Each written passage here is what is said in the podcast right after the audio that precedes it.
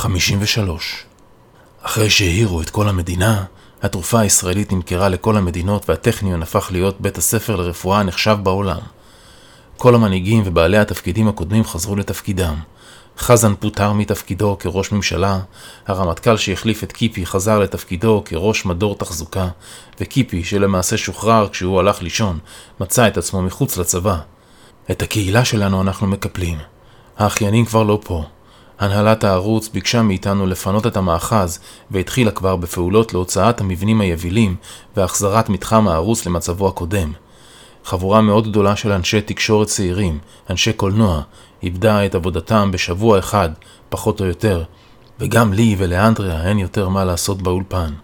חזן דאג לנפח לנו, לכולנו, את חשבון הבנק, ואף דאג לנו לביטוח מקצועי מיוחד, במידה ותימצא תרופה לקוביד 30. אז אולי אין לנו עבודה, אבל יש לנו מספיק כסף כדי להחזיר את עצמנו על הרגליים. אחרי שהכל ארוז, כולנו יושבים בנקודה בה היה פעם מטבחון ומנגל. מוריס ניגש אליי ואומר לי, בוא לא נוותר. מה זאת אומרת לא נוותר? אני שואל. בוא נחזיר את הקהילה. אבל האחיינים אינם. לא חייבים את האחיינים. תסביר, מבקשת ממנו אנדריאה. בוא נקים קהילה מחדש. נמצא פה באזור איזה יישוב דפוק, נפעיל קצת קשרים, נרכוש שטח, ונקים בו את הקהילה שלנו, מחדש. נגור ביחד, נצא לעבוד, נחזור הביתה. הילדים שלנו יהיו... יהיו כמה אמהות, כמה אבות, ואתה תחזור להיות הצ'יף. אחת לכמה זמן יבואו לבקר אותנו האחיינים, וניזכר בתקופה המדהימה שהייתה לנו פה.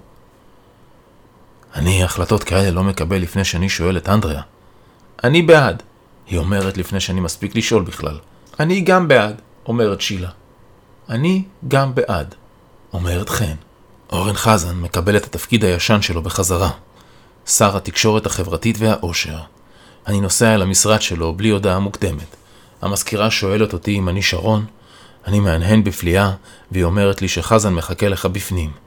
בפעם האחרונה שבאתי אליו לבקש משהו, הוא ידע שאני מגיע וגייס אותי לעבוד כמו חמור במשך שלוש שנים. לא יכול להיות שהוא יעשה לי את אותו תרגיל פעמיים. אני נכנס פנימה, אנחנו מתחבקים. הוא נועל את הדלת מאחוריי כדי שאף אחד לא ייכנס. מכסה מצלמה על הקיר, מנתק עוד כמה רכיבים מסביב, ואז אומר לי, יש פה האזנות, אבל שוכחים שהייתי ראש הממשלה ארבע שנים.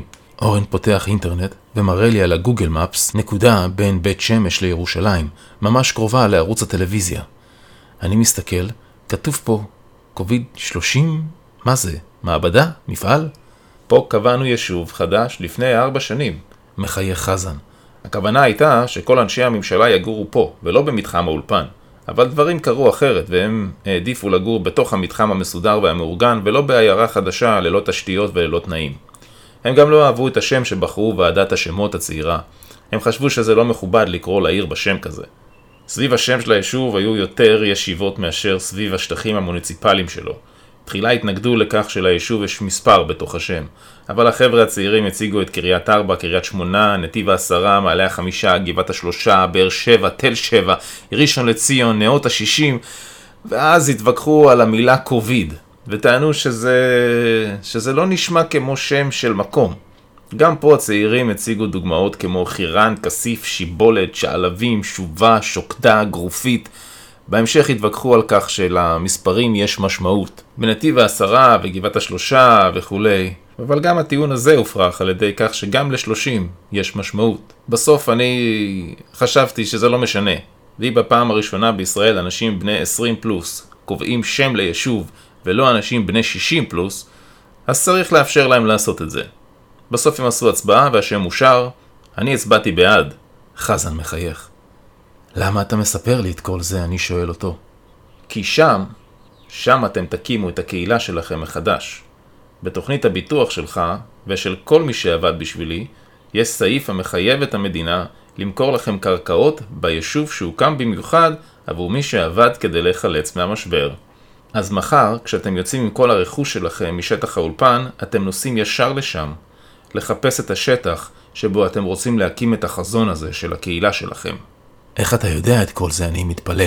חזן מחייך ושותק. אני מתעשת ושואל, ומה אתה רוצה ממני? זה הרי בטוח לא בא בלי תמורה כל הסידור הזה. בוודאי שאני רוצה ממך משהו. מחייך חזן בהרגשת סיפוק. יש בחירות בקרוב, ואני רץ לראשות הממשלה והולך להקים מפלגה משלי. ואני צריך אותך בתוך המפלגה כי אני לפעמים מאבד את עצמי במנעמי השלטון, ואתה, אתה המצפן המוסרי שלי. איך אני המצפן שלך?